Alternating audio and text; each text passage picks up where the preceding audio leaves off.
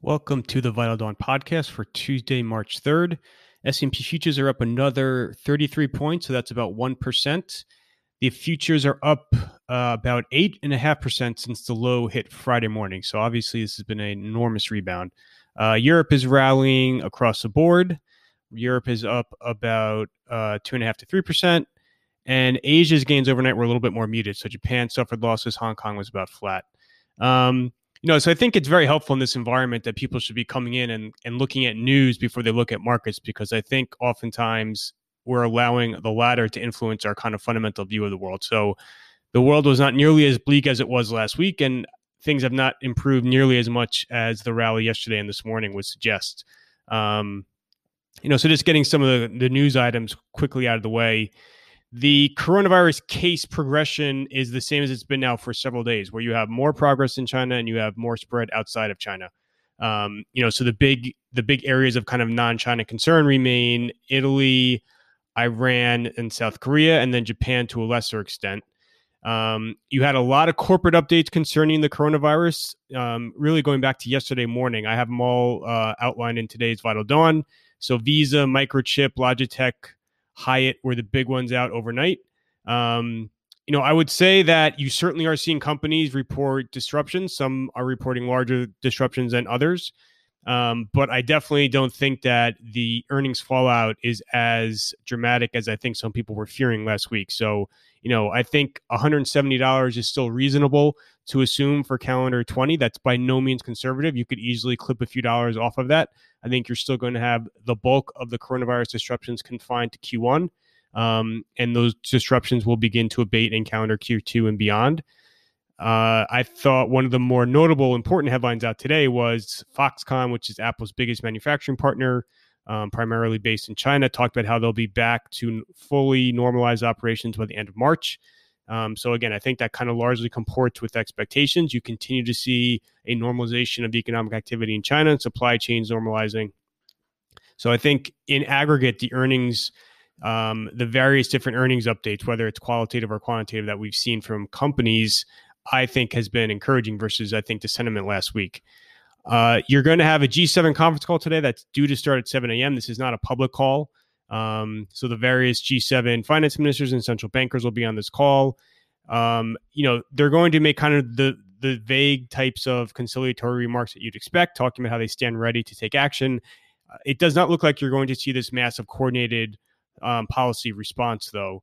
Um, you know, you had the ECB out last night that echoed what the BOJ and BOE said Monday morning, and then both everyone echoed what the Fed said Friday afternoon. Just essentially that central banks are monitoring, that they stand to they stand ready to take action.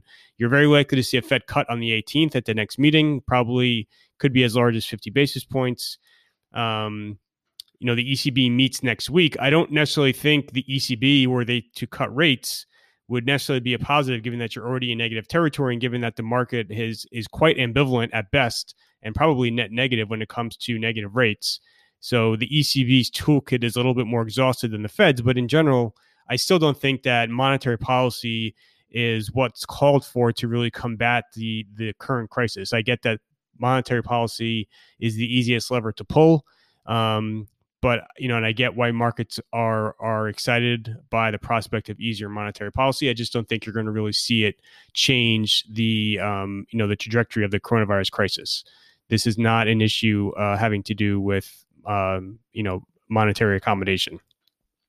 So those are kind of the major items to note. You are going to have various OPEC meetings. You have OPEC advisory committees. You have the official OPEC meeting of the OPEC Plus meetings. Um, you know, the big issue is whether or not Russia will agree to a larger cut. It looks like they'll probably get on board at the end of the day. Um, you know, so Saudi Arabia had been throwing out numbers as big as a million barrels per day. The advisory committee recommendation of a few weeks ago was 600,000. I'd imagine we'll probably be closer to 600,000.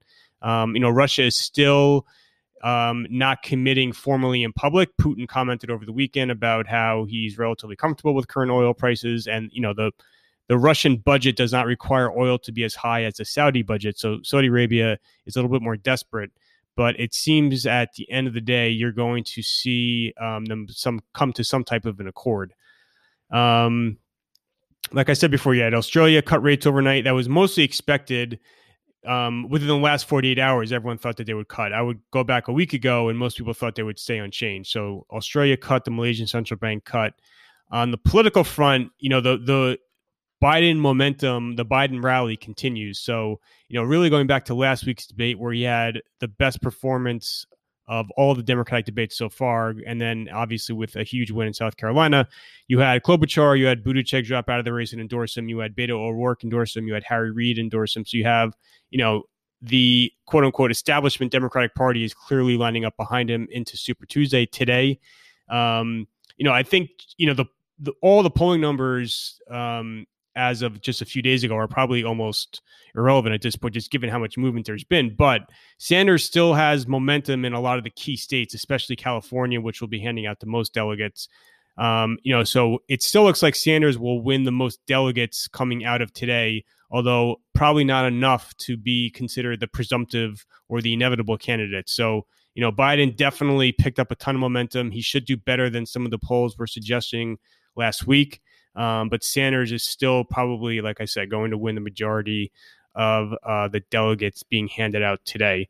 And then, as far as the market's concerned, I still think you know it, it, it kind of has this this bipolar attitude whereby Sanders is thought to be the easiest candidate for Trump to face, and so it welcomes Sanders' momentum.